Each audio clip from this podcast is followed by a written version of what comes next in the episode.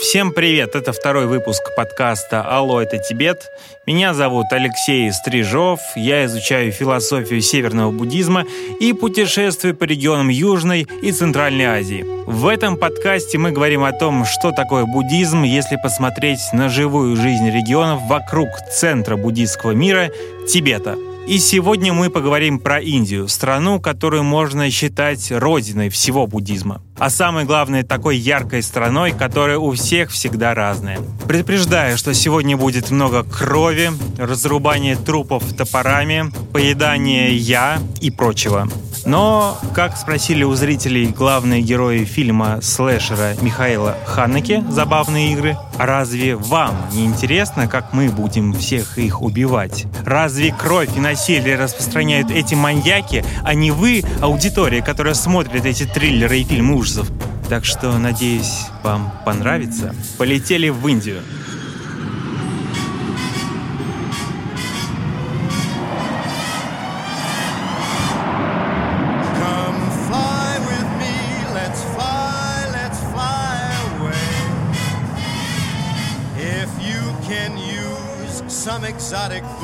Вот мы и в столице Индии, городе Нью-Дели. Здесь я был, кажется, раз пять, но каждый приезд испытывал шок. То люди моются в каких-то дырах в асфальте, то запахи острых специй в носу смешиваются с запахами мусора. Вон, видите, пробегают бурундуки, как у нас в России бегают по улицам кошки.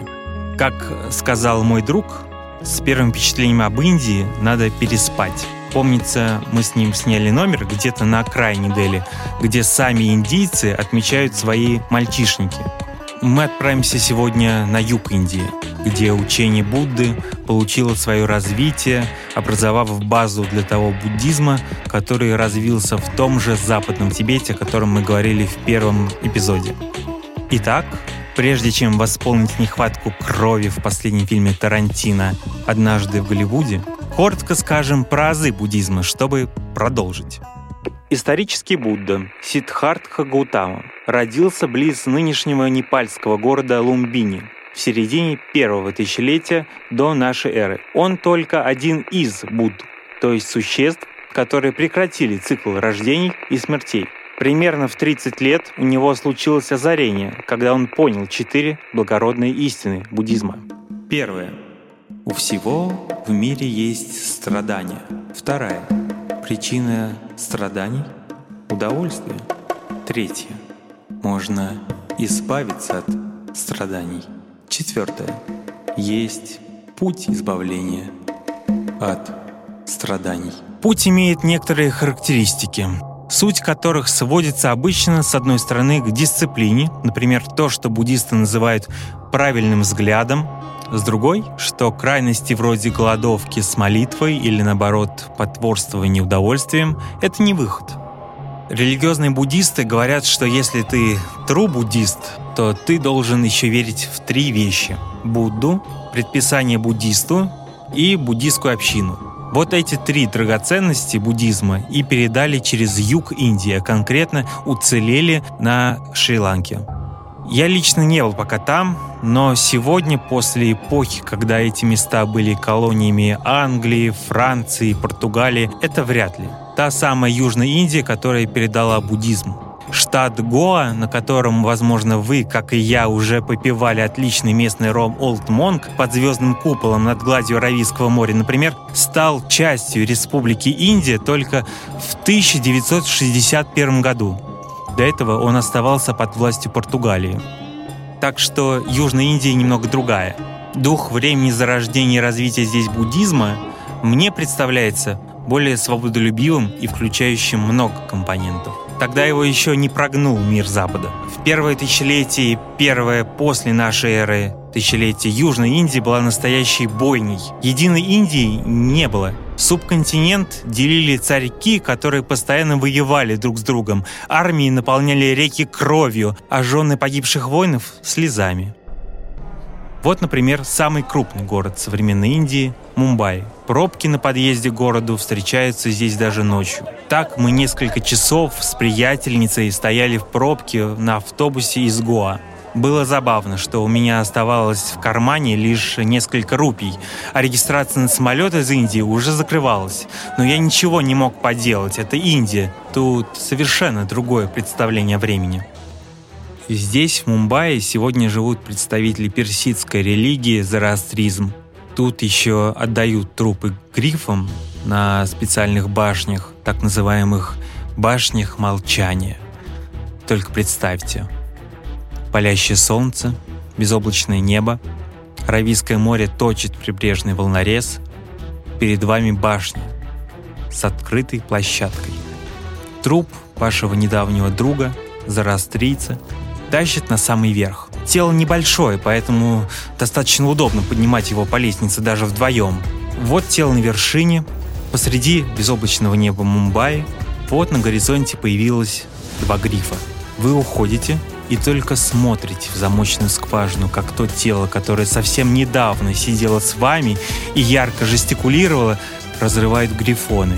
Им не нужно было говорить никакого дракарис. Они достаточно меланхолично прилетели на специально организованное для них кровавое пиршество. Кстати, количество стервятников в последнее время здесь поубавилось. Дело в том, что для продолжения жизни зарастрийцы стали принимать какой-то медицинский препарат, который продлевает жизнь людям, но уничтожает печень птиц которые потом едят эти трупы. Все это связано с положением зороастризма о том, что тело не должно быть отдано огню или земле. Запомните этот сюжет. Похожий вариант избавления от трупов взяли и тибетцы. Вот в таком многообразном мире появились странствующие буддисты, которые путем словесных дуэлей на собраниях при монастырях приходили к новым истинам, не чему-то объективному, а к истине в понимании, что она возможна только здесь и сейчас. Возможно только здесь и сейчас. Потому что мир многообразен.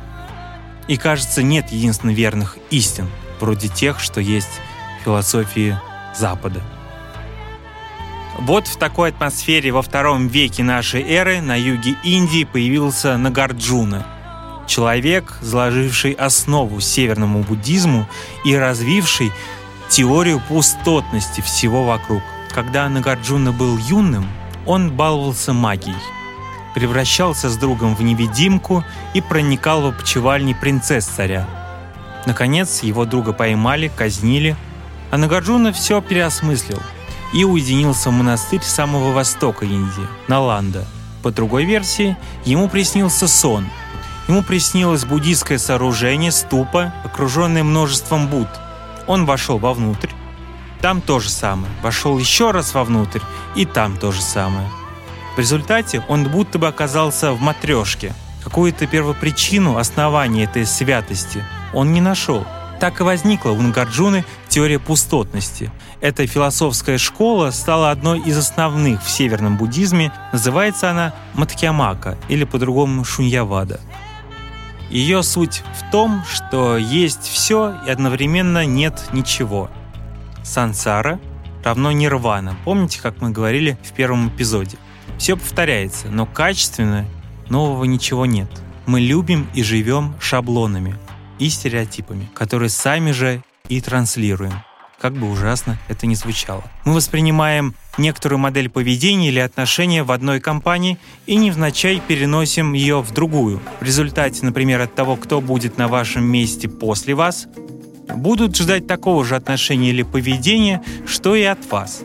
Так во всем. И в отношениях, и в путешествиях, и в работе. Мы подсознательно ждем только того, что нам знакомо, понятно, к другому мы чаще всего не готовы. Как сказал Снаут из фильма Андрея Тарковского «Солярис». Мы хотим расширить Землю до его границ. Мы не знаем, что делать с иными мирами. Нам не нужно других миров. Нам нужно зеркало. Мы бьемся над контактом и никогда не найдем его. Мы в глупом положении человека, рвущегося к цели, которой он боится – которая ему не нужна. Человеку нужен человек. Интересно, что из этого представления о пустоте, вокруг которой в той или иной степени всегда вращается философия северного буддизма, Есть те школы, которые признают хоть какую-то возможность говорить об основе всего, а есть те, кто отказывают вообще в этом миру.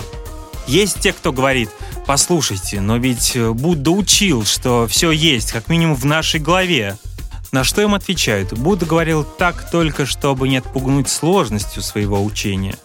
Вот такое многообразие Индии, как мне кажется, и унаследовал буддизм, который развился на севере субконтинента.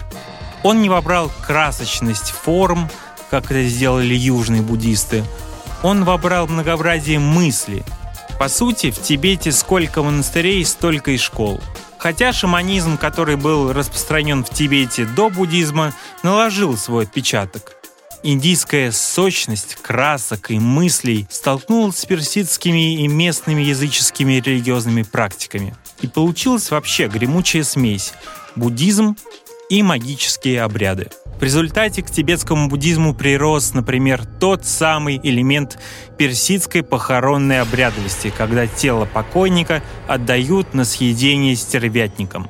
Только здесь не используются башни.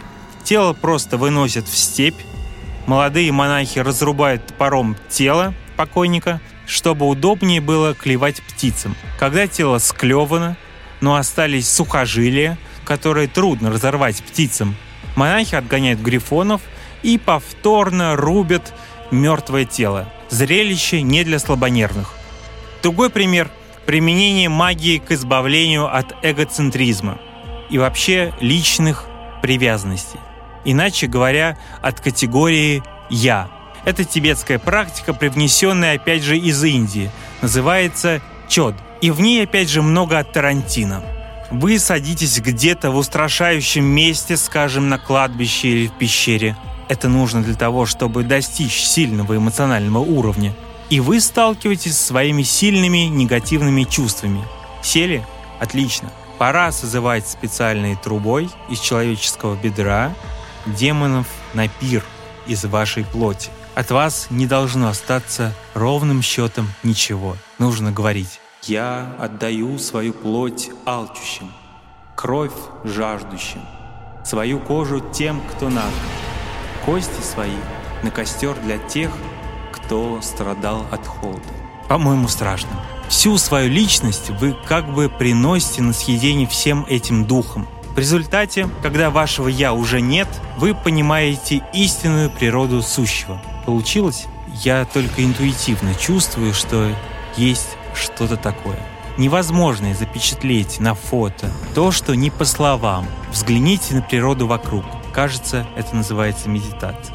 У меня так было в индийской резиденции духовного главы тибетского буддизма Далай-ламы XIV в предгорьях западных Гималаев.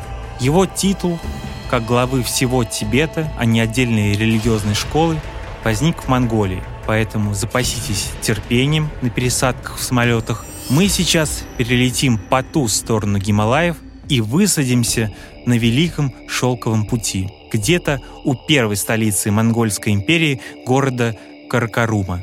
А на этом второй выпуск завершен. Буду рад, если он подтолкнул вас к каким-то новым идеям. Делитесь впечатлениями, пишите свои вопросы мне на почту или в инстаграм InTibetEmpire. Ссылки прикрепляю к этому выпуску. С вами был Алексей Стрижов. Пока.